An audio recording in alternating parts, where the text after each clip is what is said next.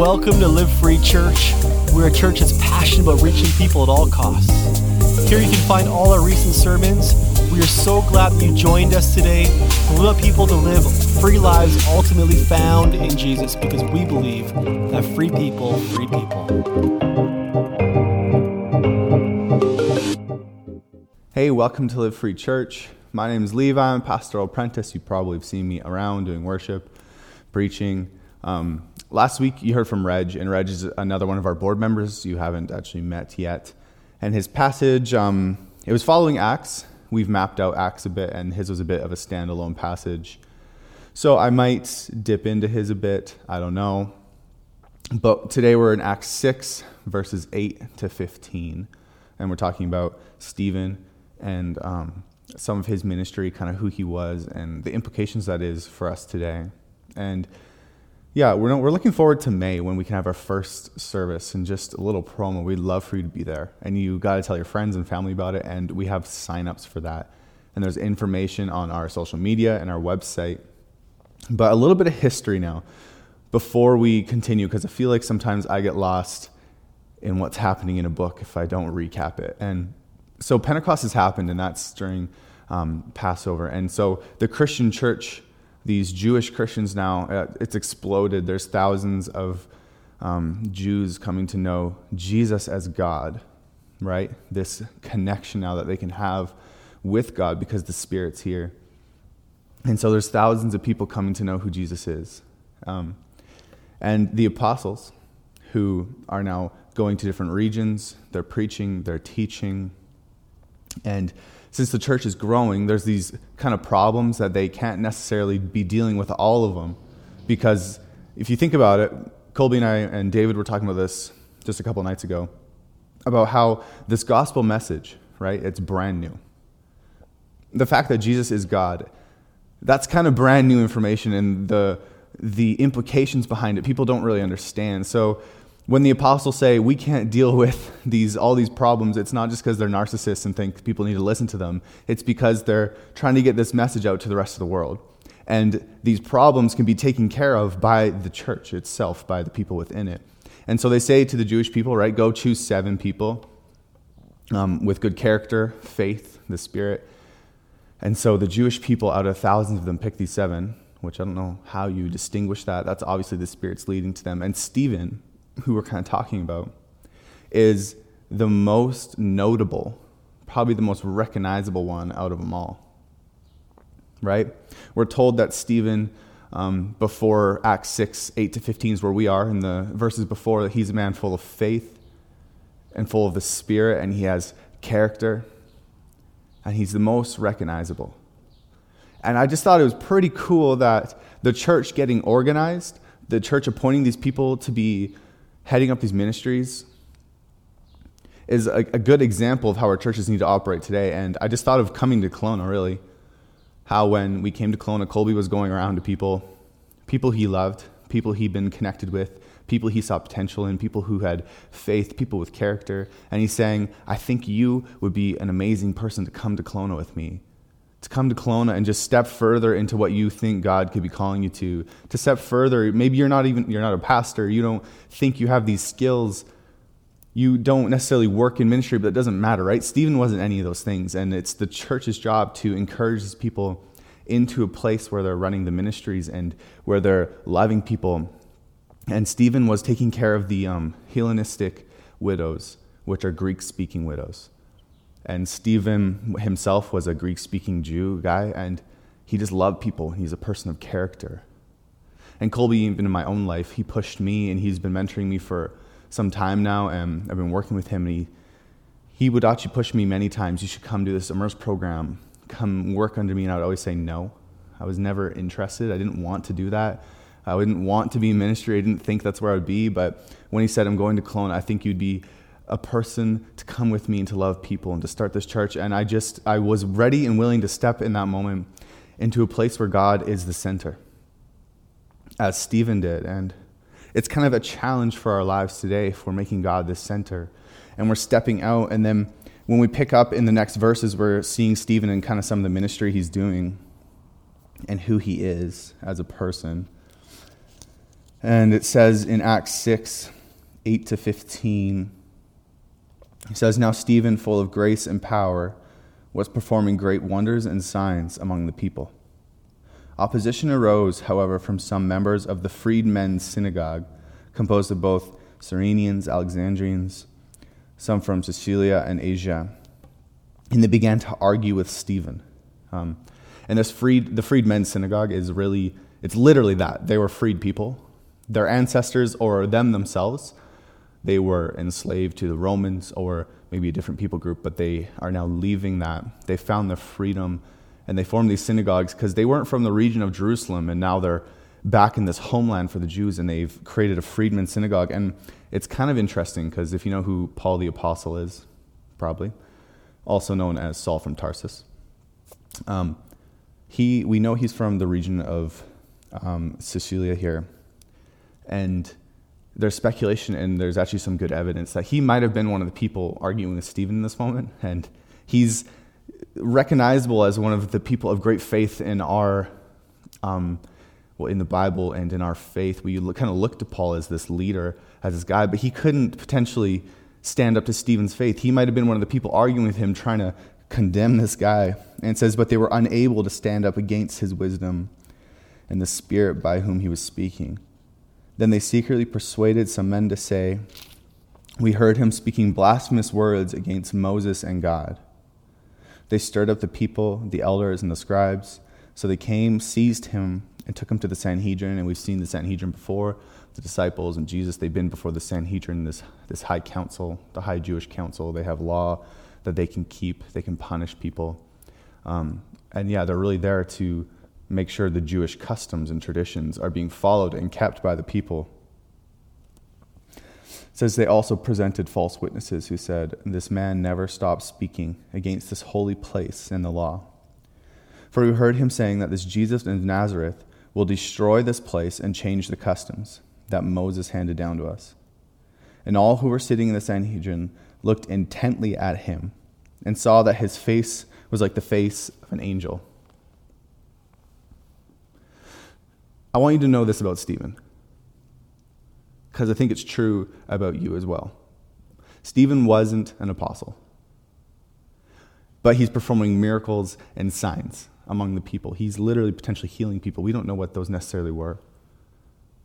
He's not a trained teacher or preacher, yet he's in the synagogues teaching people, loving people, telling them about Jesus. He's not a deacon or an elder, and the ministry is just getting organized, yet he's the person in charge of that.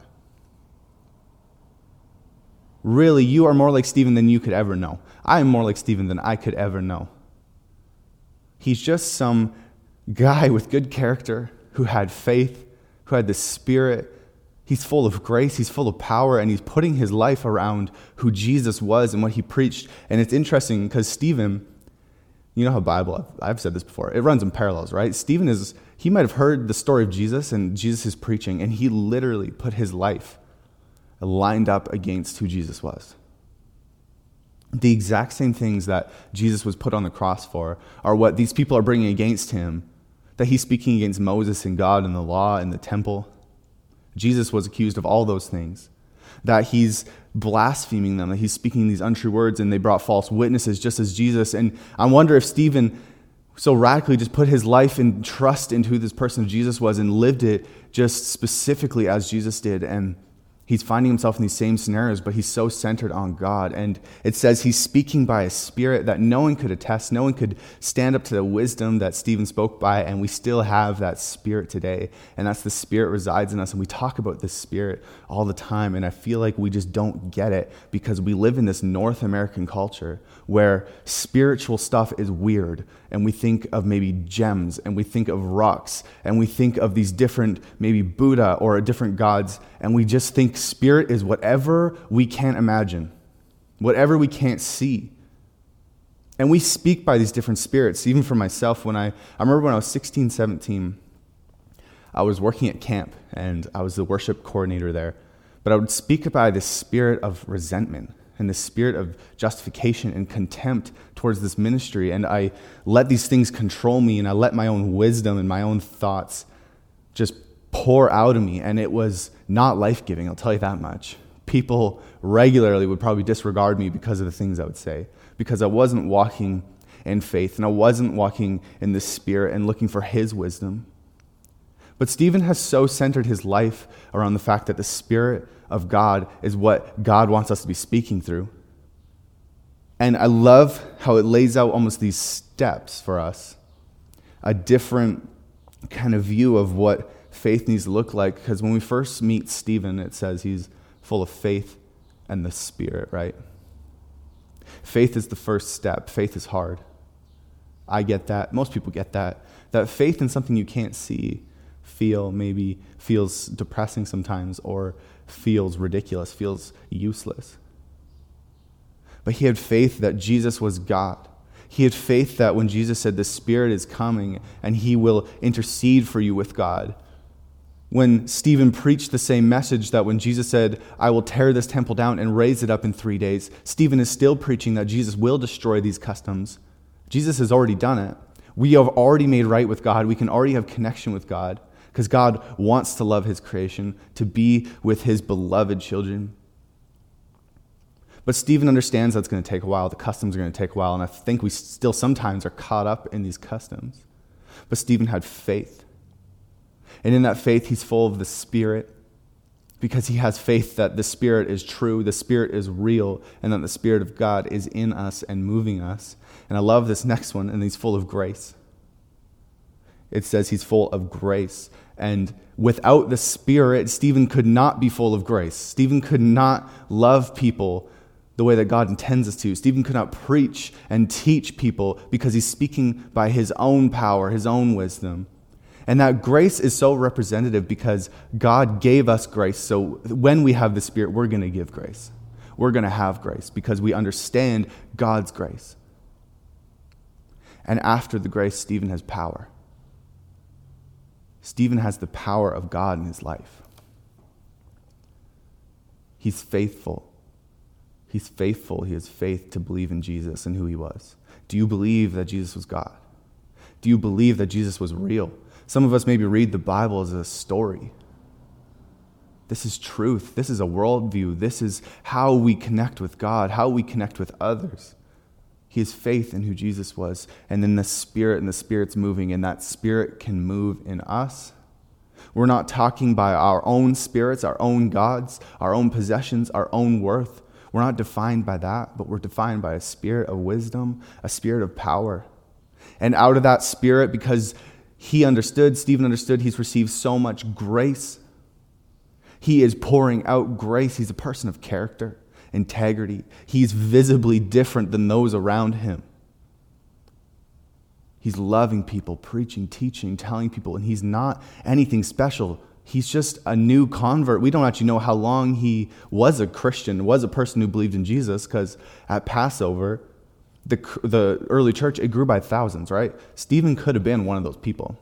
Maybe it's been weeks, maybe it's months. We don't know. He could have young faith, but he knows he's got the grace of God now in his life where he can be connected with God. And God wants us in this spot. God wants us in the spot where we're so centered around him and his grace and his like having faith in him and his spirit and leading our lives with the spirit that we can accept God's power. We're not going to have that power unless we're living in the grace of God.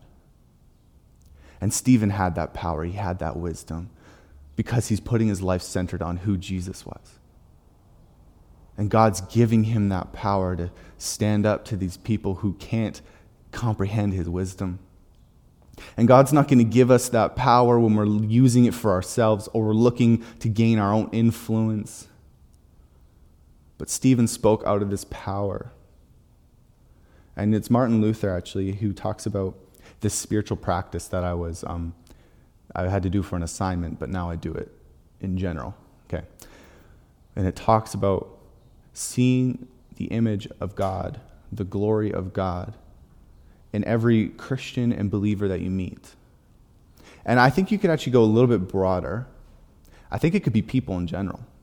I think you could see the image of God, the glory of God in each person you meet, and you're looking for that and that can be encouragement to you. But then I kind of revert that and look at my own life and how my faith Am I filled with the Spirit? Do I have grace? And am I living for God's power? Am I someone reflecting that to people around me? Am I someone who, if someone looks at me, they can see the image of God, that they can see a spirit led life, that they can see that God's glory lives in me? Stephen was reflecting that. In your own life, I don't know if you necessarily think about that or if you see the glory of God in people or you think maybe I am reflecting who God is. But this is spiritual practice here of God wants his power to be shining through us. God wants his power to be evident in us. And Stephen, when he's now brought before these people and he's living in faith, and he's brought before the Sanhedrin and the people speaking against him. And I love this word that they use. It says they were staring or looked intently at him. It wasn't necessarily a glance. They didn't just look. You know, it wasn't like you know when you're at the gym or something or like I know when I go to the gym there's just mirrors everywhere. It wasn't like the awkward glance where you're just looking around in mirrors and make eye contact. They intently were staring at him looking at his face, dissecting what he looked like. And he was like that of a face of an angel. He's showing the glory of God in that moment. And it makes me wonder if Stephen even knew that he looked like that in that moment. And I don't know what the face of an angel looks like. Maybe he had this peace that overcame him that was unexplainable. Maybe he was literally shining uh, like the face of an I don't know, maybe angels shine. Maybe he had so much composure. Maybe he was filled with joy. I don't know what he looked like in that moment. I just wonder if he even knew in that moment that he looked like an angel. And that is the power of God in a life. The fact that God can use you and I to make ourselves known to people the glory of God. The fact that God can shine through us and we might not even know it. We might not even be looking for it necessarily. But when we're centered around God, God's going to use us. There's this, uh, these friends that came to Salmon Arm when my wife and I lived there, and no, they only lived there for like five months. It was like a, such a short stint of time, right? But we hung out with them for a couple months, and the impact they had in our lives, I don't think they'll ever know. I don't think they'll ever realize our conversations and our hanging out and talking about the future and talking about God actually impacted us to move to Kelowna today. We had the same interests. They shone the glory of God into our life. Their faith shone and it made us encouraged and want us to pursue God further and to come to Kelowna and to live a different life. And they probably weren't even aware of it, and you might not be aware of the people you impact every day, the words you say, how you love people, but God wants to use you in that way. When you're living centered with faith, with the Spirit and grace, you're going to accept God's power. And His power is going to come through you, and it's going to be for those around you. And sometimes it's for you yourself.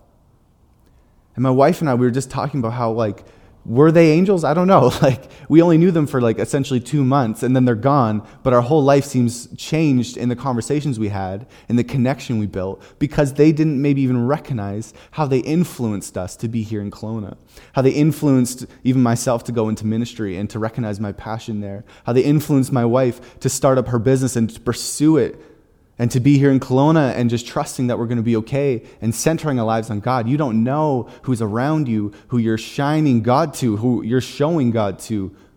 Your face might be like that of an angel to those around. You might not even know. But you can live your life centered on God, knowing He's got you, even if you're in depression, anxiety, you're coming up to strife like Stephen was. Because what's incredible about this passage is when they're intently looking at Him, they're looking at His face it's like that of an angel.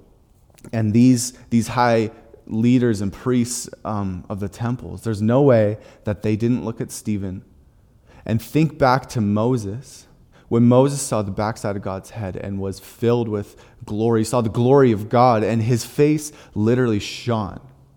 Moses' face literally shone that he had to cover it so that people weren't necessarily blinded when they would look at him. There's no way that they didn't make this connection. There's no way that they didn't think back and say, man, this person is for real. The person that we're saying he's blaspheming Moses and God, but God's saying, no, look at the history here. He's actually more so like Moses than you'll ever be. And God is still going to show you his glory through you if you're in times of depression, anxiety, when you aren't okay in life, maybe you're under pressure. If you're there and you're centered on God and you're trusting in the Spirit's work and you have grace for people, God's power is there. There's nothing taking that power. God wants to use you, He wants to come through you, even if you don't know it. And it makes me want to think and ask you this week what are you going to speak by? What spirit are you going to speak by? What gods are you going to follow? Is it your possessions? Are you going to speak through envy, maybe rage, religiosity? That the spirit we speak by matters. Are you speaking through the Spirit of God, following after God's power? Are you speaking and then recognizing the grace that you've been given through God? And because of that grace, you're then looking for the power, or you're allowing yourself to be used by God to those around you. You don't have to know all the words. You don't have to know what to do. You don't have to necessarily know the person because you know that God has power. You know that He can be used through you, and you're centered on that. That's what you're living for. Are you seeing the glory of God out of others this week? Are you reflecting that? And I pray that we know that Stephen wasn't this significant person. He wasn't this significant man, but he was used in such a significant way that he is almost the catalyst for the early church, the explosion of it. And we're going to look at that further in Acts. I just want to pray today that we'll know God's power, that we'll know our faith in the Spirit, and we'll know grace, and that we'll live into that, and that we'll see people and we'll see God's image and His glory, and that people will see that in us. Let's pray.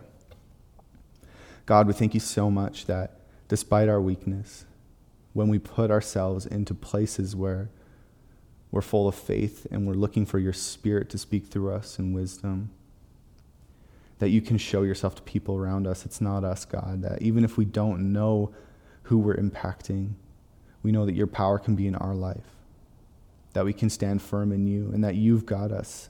You're going to say, This is my creation, my child. Just like Stephen and how these high rulers probably attributed that to Moses, you're going to go back and you're going to say, No, I got you. I'm going to show myself through you. And we can live into that and speak through your spirit because it has power. Nothing we say has power. Nothing we do, nothing we think, not our own wisdom, but just your wisdom, God, and your spirit. Amen. Thanks for listening today. Please subscribe to our podcast, share with your friends. We would love for you to join our movement. All you have to do is go to livefree.church to join us.